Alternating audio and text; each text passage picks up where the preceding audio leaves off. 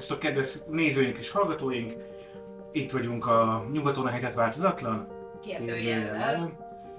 Külpolitikai külügyi podcastunk második évadának második felvételén. Ez, Kubatovics Áronnal. és Hajdon órával. 12-tel Így számoltuk van. össze. Ha az összeset nézzük, akkor ez már 12. Második évad, mert nekünk már második évadunk van. És hát ezúttal én hoztam egy témát, de mit kiderült, a, a, a, a Nóra is készült rá, hogy, hogy nem csak én készültem, és akkor te majd így un, untermanként alá beszélsz, hanem hogy te sokkal okosabb leszel, mint én nálam, gondolom. Hát én csak, ahogy a, ahogy a tanár úr kérembe mondják, hogy én készültem tanár úr, nyilván ebben a témában is próbáltam felkészült lenni, hogy nektek is érdekes legyen ez az adás, ne csak mi érezzük jól magunkat, és akkor most szerintem Igen. lebentsük fel a fákat. Szóval az- az van, hogy a, te mindig mindent fejből mondasz, de én nem vagyok ilyen okos, tehát én, én itt a kamerában mutattam egyébként, én csináltam magamnak jegyzetet, néha ide fogok nyúlni, mert én egyszerűen nem tudom ezeket megjegyezni. Hiába, hiába ol- olvastam most sok mindent róla, mert hogy a, a sark is eljemult a témánk. Igen, illetve mondhatjuk úgy is, hogy az északi sark, és hogy, és hogy miért érdekes ez egy külpolitikai podcastben. Igen, én egy, egy ideje már mondogattam a Nórának, hogy én szeretnék néha, hogyha egy kicsit könnyedebb téma, vagy ilyen érdekesebb téma, té- témák is legyen, mint, tehát ne, nem mindig a háborúkról, Délszláv és Ukrajna és Fehér Oroszország és stb. stb. És közben azért, azért ahogy ebbe a témába belemerültem, mert azt alapvetően én fogom akkor most mindjárt prezentálni, szóval ahogy belemerültem, azért kiderültek, hogy ez sem olyan, olyan szóval ebben is vannak mélységek és problémások ebben a, ebben a témában. Sőt, nem csak mélységek és problémák vannak szerintem benne, hanem, hanem akár fegyveres konfliktusok lehetősége Igen. is, úgyhogy, úgyhogy bár fönt van északon, azt gondolnánk, hogy ez egy ilyen elfeledett vidék, valójában nagyon sok mindenben eszenciálisan ragadja meg azt, ami, ami a mai kornak a, a kihívás, kihívásait jelenti. Én onnan kezdeném, hogy én nekem eszembe jutott egy ö, grafika mondjuk 20 vagy 30 évvel ezelőtt, ami, amikor e- egyszer azt így, nem tudom, lehet egy tankönyvben, vagy valahol volt, hogy, hogy az egyes támaszpontok, a szovjet támaszpontok, meg a NATO támaszpontok hogyan feszültek egymásnak Európában, és akkor így lehetett látni, hogy tulajdonképpen egy vonalat húztak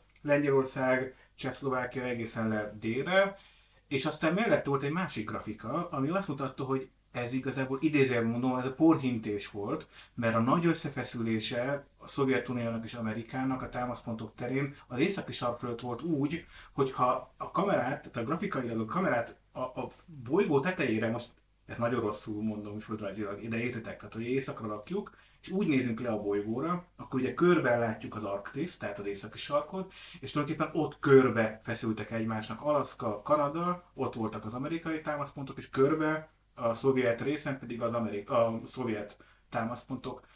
Tehát már igazából ez már a 60-as, 70-es évek óta, mert hogy ugye a, a északi sarkon keresztül a rakéták sokkal könnyebben elérik, mint egyébként mondjuk, ha Kelet-Európából indítják, és egészen az Atlanti óceánon keresztül kellene repülniük ezeknek a rakétáknak. Tehát, hogy innen indítva ezt az egészet.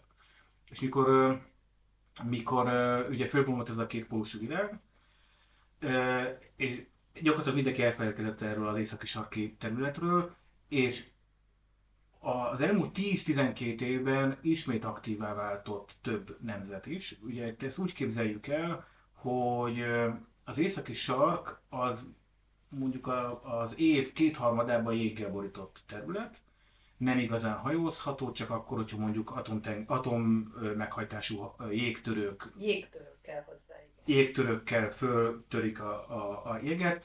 Tehát ez egy, ez egy, ez egy, nem, egy nem egy barátságos vidék, 6 vagy 7 állam ö, tartozik hozzá, tehát hogy határos ezzel az északi sarkkal, ugye Kanada, Amerika, Alaszkán keresztül, Oroszország, Norvégia, Dánia, Dánia úgy jön ide a képbe, hogy Grönland az igazából Dán ö, ö, autonóm tartomány talán, vagy tehát van valami státuszuk nekik. És ö, és De akkor mondjuk el egyébként 80 pontosan, tehát 8 ország. Nyolc Azok ország. között, akit te említettél, még ide sorolandó Svédország, Finnország és Izland. így van, és Tehát Izland. Ez a nyolcas ö, az, amelynek van az északi sarkhoz kötődő hát érdekeltsége. És az elmúlt 10-12 évben ö, elindult az a folyamat a klímaváltozás hatásáról, hogy elkezdtek azon gondolkodni, hogy tulajdonképpen A. Egyrészt, hogyha a jég visszavonul, akkor tulajdonképpen lehet, hogy hajózhatóvá válik az északi sarki területek, ott ki is jelöltek már több útvonalat, ami esetleg alternatívája lehet a meglévő útvonalaknak. Ugye két fontosabb meglévő útvonal van, a Suezi csatornán keresztül, tehát hogy elindul Kínából egy hajó, átmegy a, a Malakka szoroson, az ott vonuló Indonézia, vagy megy ott Indiát délről, érinti be a Vörös-tengerre, át a Suezi csatornán, és akkor úgy Gibraltár és be ez egyik útvonal, a másik útvonal pedig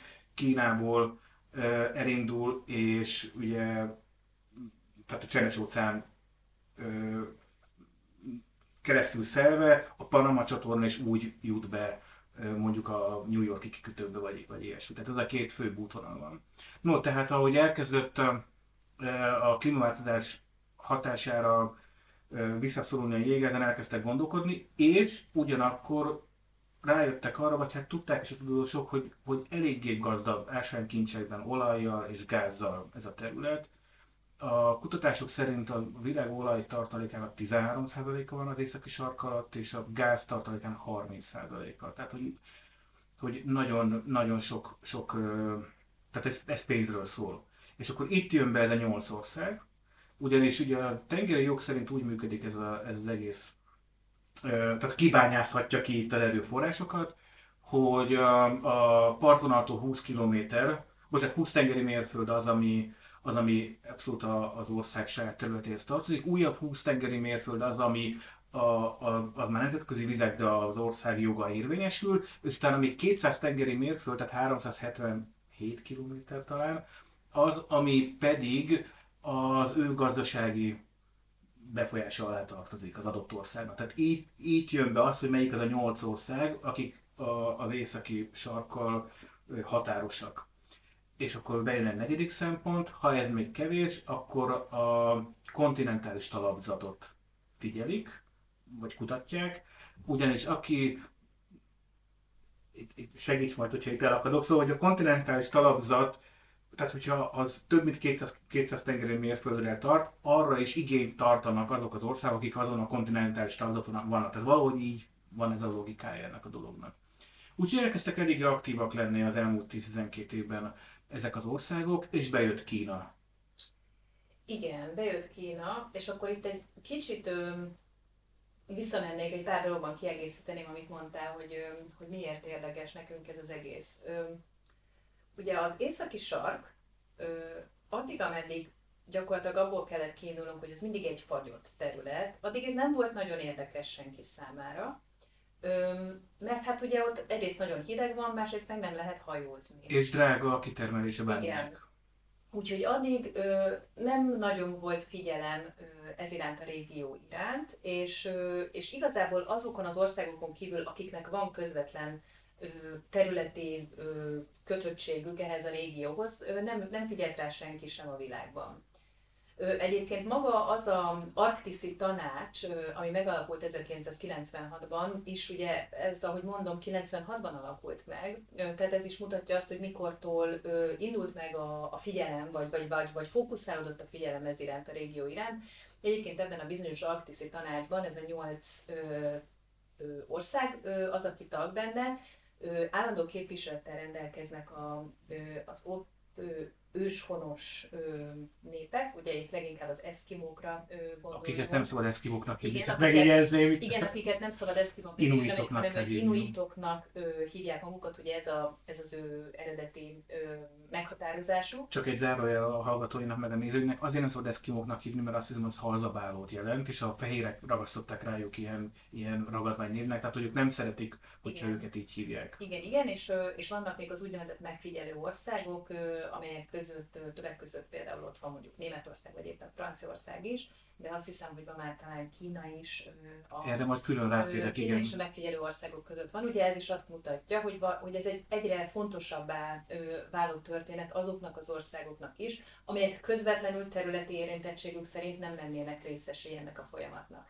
És valóban az, ami miatt ez, a, ez az az, az északi sark körüli kérdések fókuszba kerültek, az a részben a környezetvédelemmel, részben a nyersanyagokkal, és részben a tengeri kereskedelemmel ö, hozható összefüggésbe. És még egy ö, kiegészítés, mielőtt még a háromról beszélünk egy kicsit, hogy ugye szemben a déli sarkkal, amely egy kontinens, egy föld, földrész önmagában is, addig az északi sark maga egyébként ö, egy óceán. Tehát ö, ugye ott... A legkisebb óceán egyébként a bolygónkon, az Arktiszi óceán. Ott tenger van, és ö, és, és ugye ezért más a megítélése is a kettőnek, és ezért van az is, amit az Áron mondott, hogy ott egyébként alapvetően a nemzetközi tengerjog szerint határozzák meg a dolgokat, hiszen lévén egy óceánról beszélünk. És akkor nézzük meg egy kicsit step by step azt, hogy hogy a környezetvédelem hogy jön be ebbe a kérdésbe, a nyersanyagok és a, és tengeri kereskedelem, ezek mind egymással összefüggő dolgok.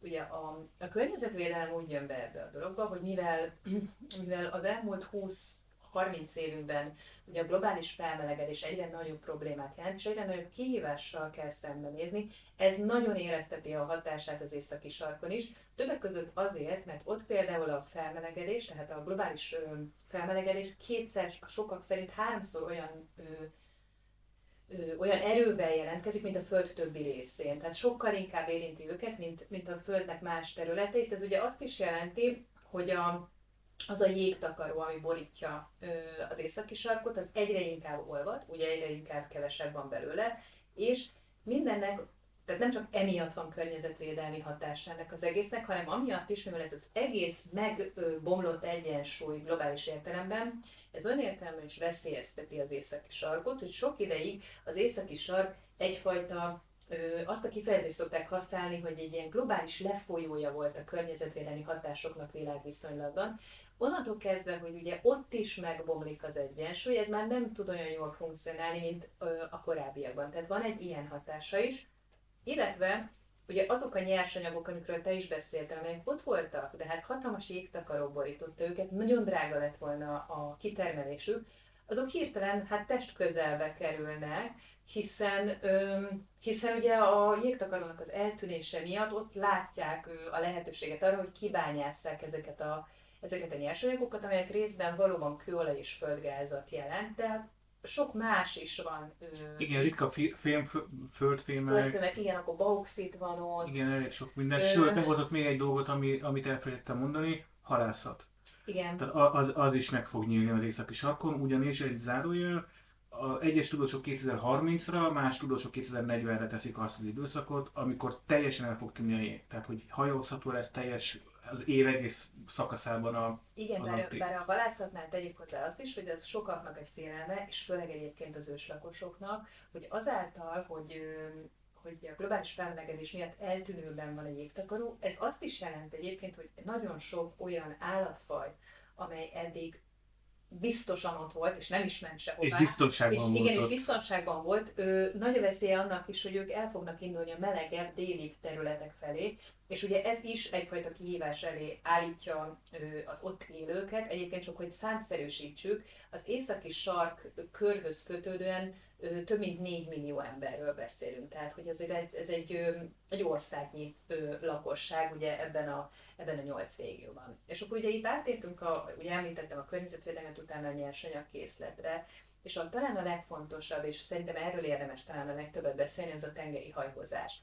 Mert valóban, úgy van, ahogy te is említetted, hogy ugye mivel az északi sarknak a vidéke azért az az év tetemes időszakában hajózhatatlan. Jelen esetben úgy néz ki, hogy novembertől májusig hajózhatatlan. Igen, ezért ugye nem volt igazából kérdés és alternatíva, hogy ezt a hajózási útvonalat használják, hanem valóban a dél, déli hajózási útvonalakat használták. És talán emlékeztek rá, hogy egy korábbi adásban már beszéltünk arról, hogy a világkereskedelmének a mai napig is a 90%-a az a tengereken keresztül valósul meg, és ennek a tengeri kereskedelmek pedig a biztonságát a mai napig az amerikai haditengerészet biztosítja.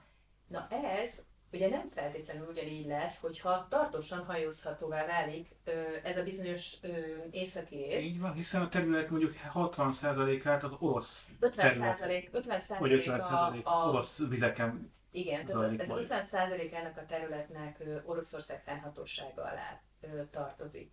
Ugye ez az egyik, ami miatt ez a nem csak a kereskedelmi, hanem a biztonságpolitikai érdeklődésnek a középpontjában is van.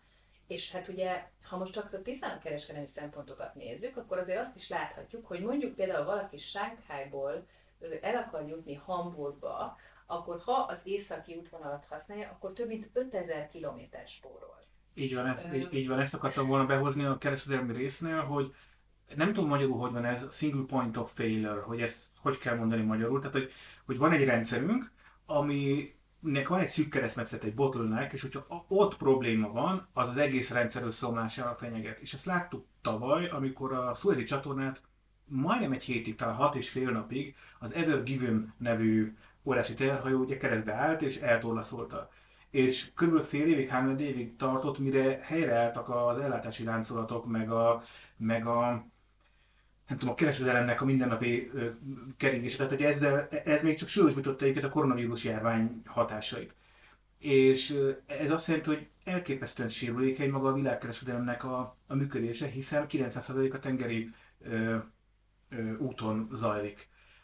Ekkor kapott egy újabb lendületet az, hogy oké, okay, nézzük meg, hogy az északi útvonal, a, amin én is felírtam, hogy mennyivel, mennyivel gyorsabbak. Én azt írtam föl, itt most a papíronra nézek, hogy Japán-New York esetében 3000 km-re lenne rövidebb, Japán, Nyugat-Európa 30%-kal több, mint 7000 km-rel, ahogy mondtad, 5000 mérfölddel lenne. 5000 km.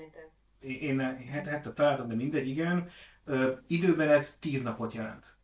Igen, de ugye itt mindig érdemes azt is figyelnünk, hogy ö, ezek a számok. Ezek a számok. Hát ezek a számok, de mögötte mindig figyelnünk kell arra is, hogy milyen biztonsági megfontolások vannak, mert szerintem nem minden senki számára, egyetlen egy cég számára sem, hogy vajon az a bizonyos tengeri útvonal, amelyen én várok a, a saját árumra, az amerikai felügyelet, NATO felügyelet alatt ö, valósul meg, vagy pedig ö, Oroszország ellenőrzése alatt valósul meg. És ugye majd mindjárt erről beszéljünk szerintem, hogy Oroszország mit tesz és hogyan van jelen a térségben, mert kifejezetten figyelemre méltó szerintem. De még előtte egy záró gondolatként azért azt elmondanám, hogy te is említetted Kínát, hogy ugye Kína nagyon erőteljesen figyel erre a régióra, hát ezért. Ezért figyel Kína nagyon erőteljesen erre a régióra, hiszen arról már beszéltünk többször, hogy a dél-kínai tengerről induló útvonal, ugye az nem játszik neki idézővetével, hiszen ott ő, amerikai ellenőrzés van. Ezért ő, csinálja most már évek óta, ugye Belt and Road Initiative, ami arról szól, hogy szárazföldön hogyan lehet megvalósítani a számukra legkedvezőbb szállítási útvonal, de annál is kedvezőbb lenne, ha lenne egy működőképes kereskedelmi útvonal, ami északon ő, valósul meg. Egyébként kínai ő, hajók már megjelentek ebben a térségben többször is, tehát csináltak olyan ő, hajózást, ahol felmérték ezt a, ezt a terepet, szóval Kína számára stratégiai Így van. En, ennél egyébként előrébb tartanak a kínaiak, ezt, ezt mindjárt be akarom hozni, csak előtte még visszatérnék arra, hogy, hogy háromféle útvonalról beszélünk ennél, itt az északi sarkon. Az egyik, így mindenki, ha becsukjátok a szemeteket, vagy halljátok ezt a podcastot, tehát az egyik, hogy végighajózunk tulajdonképpen a, Oroszország mellett a, a tengeren ott végig, megkerüljük ugye a skandináv fészét, és bejövünk Rotterdamba, vagy, vagy, egy holland kikötőbe, tehát hogy, hogy ez az egyik útvonal. A másik, hogy gyakorlatilag keresztül megy a hajó a, az északi sarkon, és úgy ö, mm, közelíti meg Észak-Amerika keleti partvidékét, tehát New Yorkot, nem tudom, hogy ott vannak, New Jersey, nem tudom, ezek a legnagyobb kikötők arra felé, és a harmadik útvonal pedig ezt úgy hogy északnyugat átjáró. Ezt talán még a Verne Gyula vagy Jules Verne még emlékezhetünk erre, amikor annak idején az 1700-as években keresték ezt az átjárót. Ez most már hajózható, mert száz éve már hajózható teljes biztonsággal. Az pedig az, hogy, hogy tulajdonképpen Kanada északi partjainál keresztül mennek, ott, a, ott elég sok sziget van, és Amerika nyugati partvidékére, tehát Alaszkánál érnek van is vita egyébként az Egyesült Államok és Kanada között. Igen, így, így, így van. Még a technikai részéről, mielőtt a biztonságpolitikai részére rámennénk. Igen, ez papíról jól hangzik, de azért ennek vannak hátrányai is. Ugye előnye az például a dél tengerrel, meg a vörös tenger, tehát a Suezi csatornával szemben, itt például nincsenek kalózok, tehát ez tök jó, ez is jó. De nincsenek olyan ö, hajós kapitányok, akik ismernék a vizeket, sokkal kiszámíthatatlanabbak ezek a vizek, Sőt, én úgy tudom, hogy nincs is az egész északi sark föltérképezve. Tehát a maga a tenger és ott az áramlatok és az átonyok, és nem tudom, tehát ezek, ez még nincs meg, tehát ez is még előtte van. És nincs meg az infrastruktúra, és itt fogunk majd a harmadik részre rákanyarodni, és Kínás szerepére és amerikai szerepre. Ugye azért mégis a dél tenger, meg a Perzsőből, Vörös tenger, szóval ott azért megvan az infrastruktúra, ha bármi gond van, ha menteli kell egy hajót, azt, azt meg tudják oldani. Itt ezen az északi részen nincs infrastruktúra, nincsenek kikötők, vagy hát van, csak leginkább volt szovjet hadikikötőkről beszélünk.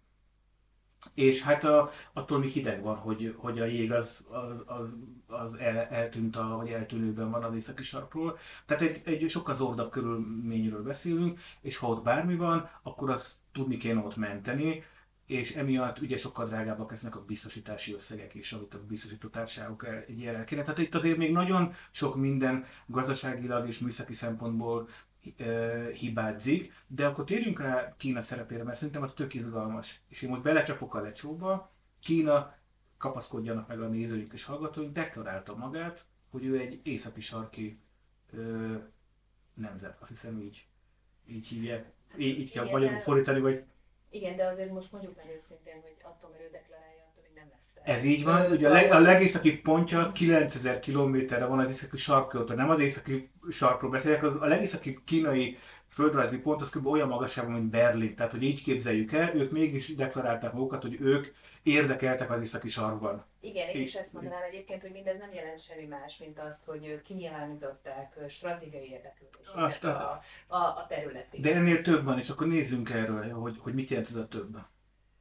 Öm, igen, de szerintem mielőtt a, ugye Kínánál az északi múlt az, ami az érdekes, emiatt vannak ott. De szerintem, ami, ami még ennél is érdekesebb, és még azt nem ö, bartuk el, és ez pedig az Orosz, Oroszországnak a jelenléte, és talán az válasz egy... Igen, én, kettő, én a kettőt egybe kezelem egy kicsit, de majd mindjárt kiderül, hogy miért. Igen. És akkor egy kicsit beszéljünk arról, hogy, hogy ugye mit csinál Oroszország ebben a régióban. Szóval egyrészt egyrészt Oroszország magasan veri az összes többi északi sarki államot, jelenlétet, katonai erőt, befolyást tekintve. Szóval nem csak amiatt, mert 50%-a az egész északi sarki területnek az ő fennhatóságuk alá tartozik, hanem ők vannak jelen permanensen ebben a régióban, voltak mindig is. Csak mondok egy számot, az oroszoknak 40 jégtörőjük van. Amerikai... 46, 46 jégtörőjük van egyébként. Amerikaiaknak mennyi? 5 én egyedül tudtam, de... Nem, 5, 5 van nekik. Igen. Egyébként az is érdekes, hogy 46 jégtörőjük van, ebből 6 atommeghajtású. Így van, és mi, miért érdekes ez? Ha menteni kell, jégtörő nélkül nem tudsz menteni ott senkit. Tehát e, e, ezért fontosak igen. ezek a számok. Igen, igen, illetve még azt is érdekes itt elmondani, hogy aki a második helyen van ezen a képzeletbeli ranglistán, az Finnország 10 jégtörővel, és utána jönnek az amerikaiak 5 De mondhatnánk, mondhatnánk más számot is. Az elmúlt ö, 10 évben körülbelül több mint 475 katonai létesítményt újítottak föl. Így van, ö, ezzel folytattam volna, hogy, hogy, hogy masszív beruházásokat csinál Oroszország az északi tengeri. És 16 ö, korábbi katonai kikötőt ö, nem csak, hogy ö, hát restauráltak, vagy hát felújítottak, újra üzembe helyeztek, hanem úgy helyezték üzembe, hogy ö, hogy, hogy nagyobb hajóknak a fogadására Így van, tehát nem csak katonai hajókat, igen. hanem nagy ö, teherhajókat is Igen. tudjanak kiszolgálni. És ö, egyszerűen az látszódik, hogy, hogy még Oroszország ö, koncepciózusan évtizedek óta, tehát a, tehát a Szovjetunió végét követő megtorpanást ö, felülírva évek, sőt azt mondanám, évtizedek óta nem csak, hogy jelen van a térségben, hanem folyamatosan növeli, fejleszti a kapacitásait, addig hát azért a többiek csak ö, ilyen szerény ö, megfigyelőként figyelhetik azt, hogy mi történt. És ugye ez azzal is összefügg, hogy az oroszoknak a saját biztonságpolitikai hogy mondjam, tézisük az, ami két pontból áll, hogy Oroszország biztonságához két dolog szükséges. Egyrészt a biztonságos ö, kiárat a Fekete-tengerről, és az északi tengernek a, vagy az északi sark föld. De az északi tenger az a, az a Szentpétervári, de én is mindig rosszul mondom. Nem, tehát most az északi sarkot északi sarkiról tehát az északi beszélünk. útvonalak fölötti dominanciának a, a megőrzése. Tehát ezért kulcskérdés az oroszok számára ez a, ez a helyzet, és egyébként jellemző módon Norvégia volt az, az, az a NATO és északi sarki állam, amely évek óta figyelmeztetett arra, hogy jó lenne sokkal masszívabban jelen lenni ebben a régióban. Ugye Norvégia nem csak azért érdekes, mert európai állam és NATO tagállam, hanem azért is érdekes, mert, mert maga is ugye rendkívül gazdag nyersanyagokban, és, és ebből van a gazdagság, és ők évek óta figyelték, aggodalommal figyelték azt, hogy az oroszok milyen masszív jelenlétet biztosítanak és növelnek az északi sarki térségben, és próbálták a NATO-nak a figyelmét is sokkal inkább erre a kérdésre hát fókuszba állítani.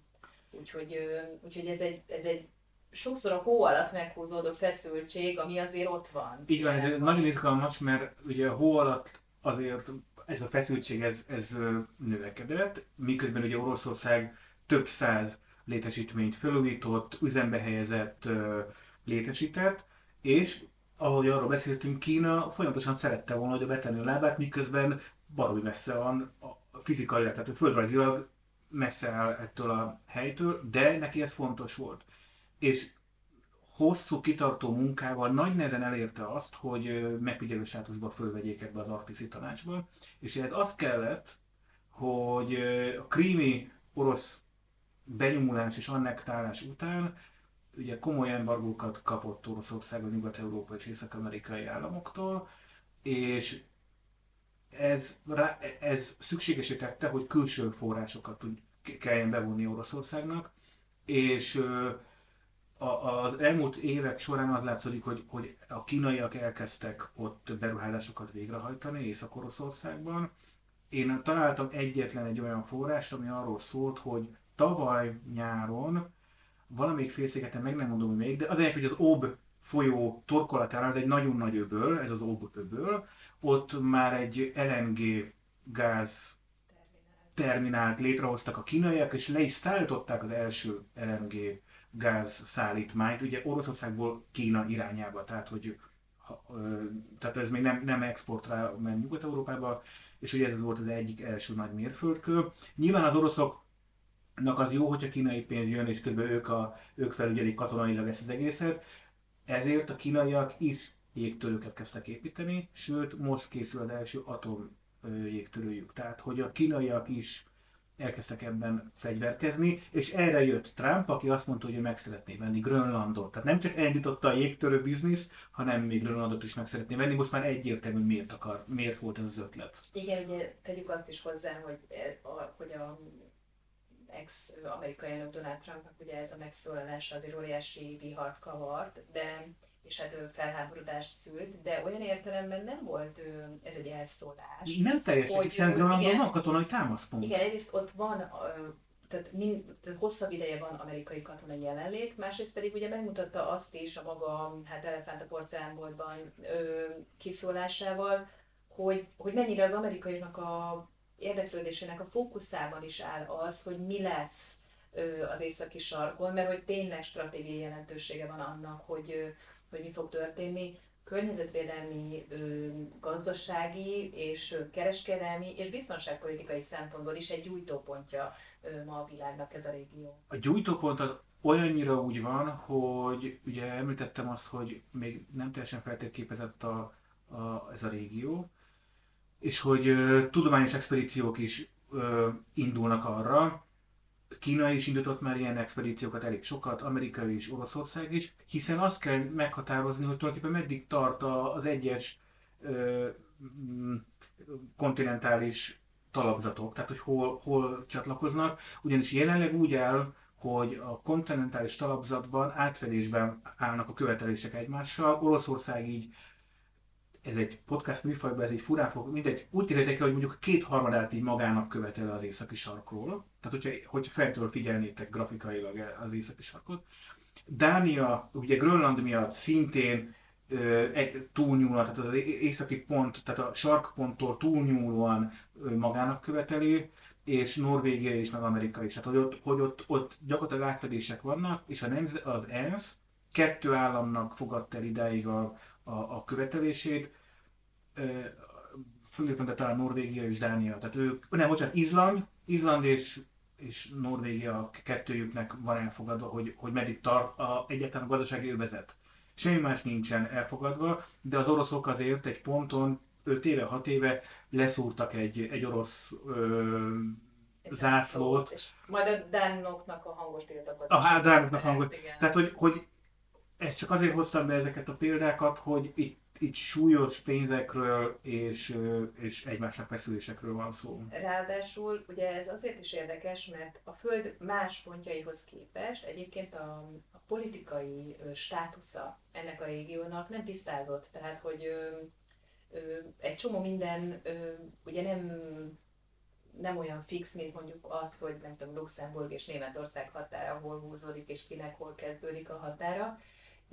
És ugye itt még egy plusz bukért ad a dolognak az is, hogy ma már, főleg az ilyen vidékeken a nyersanyag kitermelés az döntően egyébként a tenger alatt történik, ugye itt meg értelemszerűen a tenger alatt történik, ami több szempontból érdekes, egyrészt lehetőséget ad arra, hogy sokkal környezetkímélőbb módon valósuljon meg egy csomó nyersanyagi kitermelés, bár ebbe tehát nagyon sok negatív ellenpéldát is elő lehetne hozni, de ugye ez még jelentősebbé teszi azt, hogy miért ügyködik mindenki azon, hogy a különböző kéreg és egyéb benyúlásokat a saját maga számára vindikálja, Mindenesetre én azért nem látok magam előtt gyors ENSZ döntéseket arról, hogy, hogy kinek milyen joga van bizonyos területek fölött.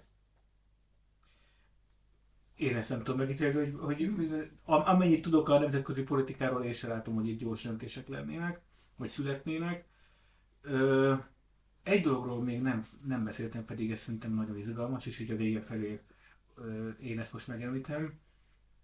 Két olyan területe van ennek, a, ennek az északi sarknak, ahol, ahol tulajdonképpen állandó lakossági jelenlét van. Ugye az egyik az a Spitzbergák, ahol a, emlékeim szerint az Norvég fennhat, fennhatóság alatt van, tehát Norvégiához tartozik a Spitzbergák, de az ottani de van valami különleges státusza, mert hogy a szomszéd Spitzbergák szigeten például orosz, e, egy elhagyott szénbányász falu van, amit az elmúlt 10-20 évben szándékosan nagyon-nagyon sok pénzért az oroszok fenntartottak, és ennek az volt az oka, tehát ott azért élnek emberek, hogy elmondhassa Oroszország, hogy egyébként a Spitzbergákon is oroszok élnek, megint csak a, a kontinentális talapzat és a, a gazdasági jogok és a tengeri jogok miatt fontos számára, hogy ez, ez a Spitzbergákon lévő jelenlét ez, ez megmaradjon, és ugye ez az a terület, ahol meghalni se szabad az embereknek ugye ezt úgy képzeljük el, hogy az egy örökké fagyott terület, nem lehet elásni a, a holtesteket, ha, ha ott meghal valaki, az helikopterrel visszaviszik Norvégiába, de emiatt nem lehet macskákat sem tartani. Tehát, hogy a, a Spitzbergek az egy nagyon-nagyon különleges ö, vidék vagy, vagy világ, és a másik, ahol állandó lakosság van, ugye Grönlandot leszállítva, az pedig a Feröer-szigetek, ami szintén Dániához tartozik, és annak is egy különleges Az is egy különleges státusz van, többek között foci csapattal indult. Ahogy ezt megtanulhattuk mi, igen. igen, igen. Egyébként csak ö, egy érdekesség, amit mondasz ugye arról, hogy a Oroszország egy ö, bányászfalut ö, tartott fönn ö, a, a, amiatt, hogy, hogy mutathassa, hogy ott oroszok élnek. Egyébként ez nem egy szokatlan lépés a, a nemzetközi politikában, hiszen ha elmegyünk a világnak a déli pontjára, az Antarktiszra, ott például Chile és Argentina, akik ugye szintén a maguk számára kívánták vindikálni az Antarktisznak bizonyos részeit, is ö, oda telepítettek a kutatócsoportokon túl is embereket, hogy tartósan ott kell élni, sőt, általános iskolát is létrehoztak, csak abból a célból, hogy oda járjanak gyerekek, és ott születhessenek meg gyerekek, akiknek a személyi igazolványában be lehet írni, hogy az Antarktiszon született, zárójel Chile, vagy zárójel Argentina, szóval, hogy a nemzetközi politika hát nagyon sok furcsaságot tud ö, kitermelni magából. És akkor így zárásképpen azt viszont el, mindenképpen mondjuk el, hogy Norvégia az egyetlen olyan állam, ami mind az északi sarkon, mind a déli sarkon érdekekkel és területtel rendelkezik. Igen, így van, sőt, Norvégia az egyetlen olyan, azt hiszem, hogy NATO tagállam, amelynek a katonai parancsnoksága az az északi sarkörön túli területen helyezkedik el. Úgyhogy tele vagyunk legekkel ebben a Igen, én azért szerettem volna, hogy, hogy beszéljünk egy ilyen témáról is, ami, ami látszódik a beszélgetésünk során is, hogy azért, azért sok mos, mosolyogásra okot adó részlettel is rendelkezik, mert én, én, én, én szeretem megismerni a világot, nekem ez ilyen, ez ilyen kedves hobbim, izgalmas terület, ugyanakkor biztonságpolitikailag, meg külpolitikailag ez egy nagyon izgalmas terület, és szerintem mi még meg fogjuk érni, amikor, amikor ezek a most taglalt témák valóságá válnak, tehát például a északi útvonalak. Hiszen 2030-2040, amire azt jósolják, vagy azt predestinál, azt valósz, azt valószínűsítik, hogy, hogy már nem csak májustól novemberig lehet hajózni, hanem ennél az év egészében lehet majd hajózni, azt, azt még valószínűleg még megérjük. Tehát ezeket a konfliktusokat és azt, hogy hogyan fogják tudni remélhetőleg ezt rendezni, ezt, ezt mi még meg fogjuk érni. Tehát ez, ez tényleg itt van a holnap és a holnap után. Igen, nem, nem, ez a, amiről most beszéltünk, az nem a science fiction kategóriája, hanem, és még csak nem is a kalandregényeké, hanem Igen. ha már ebben a hasonlatban akarnék maradni, már a tényfeltáró újságírásnak a terepe, szóval, szóval igen, tehát ez, a, ez ma már a valóságunk, ez nem csak egy egy ilyen, egy ilyen nem tudom, elmerengés a mi lenne, ha kategóriában, ami, ami az északi sarkon történik, az napi befolyással lesz a mi életünkre is pillanatokon belül. Igen. Úgyhogy köszönjük szépen, ha meghallgatotok minket, ez egy rövidebb adás, de szerintem ez, ez, ez csak az előnyére válik egy podcastnak, hogyha nem két órás vagy másfél órás. Ez volt a nyugaton a helyzet változatlan. Kérdőjellel. Tizen kettedik adása. Illetve a második évadunknak a második, második adása. adása. Ö, iratkozzatok föl ránk valami másik platformon, mint ahol minket hallgatatok, vagy, vagy hogyha mondjuk YouTube-on hallgatatok meg minket, akkor, akkor nyomjátok meg a csengőt, meg iratkozatok föl, meg minden, ami ilyenkor kell, és értékeljetek minket, sőt, nem tudom, Nóra tudod, de hogy most már nem csak a Apple-ön lehet értékelni, Tényleg? De, igen, hanem, hanem a Spotify-on is lehet most már értékelni a, a podcastokat. Hajrá, mindenkit biztatunk, hogy értékeljenek. Úgyhogy arra biztatunk benneteket, hogy értékeljetek, akkor is, hogyha tetszett, akkor is, hogyha nem tetszett. De azért inkább tetszett. Jó, ha nem tetszett, akkor inkább ne értékeljetek. Jó, legyen ez. És ö, mindig elmondjuk, hogy javasoljatok témákat, mert ö, szívesen beszélgetünk egymással, de még jobb az, hogyha egy olyan témát ö, adtok nekünk, amit titeket érdekel. És itt ragadom meg az alkalmat, hogy elmondjam, hogy ebbe az évadba újításokkal is készülünk, de ennél többet nem mondunk. Igen, sziasztok! Sziasztok!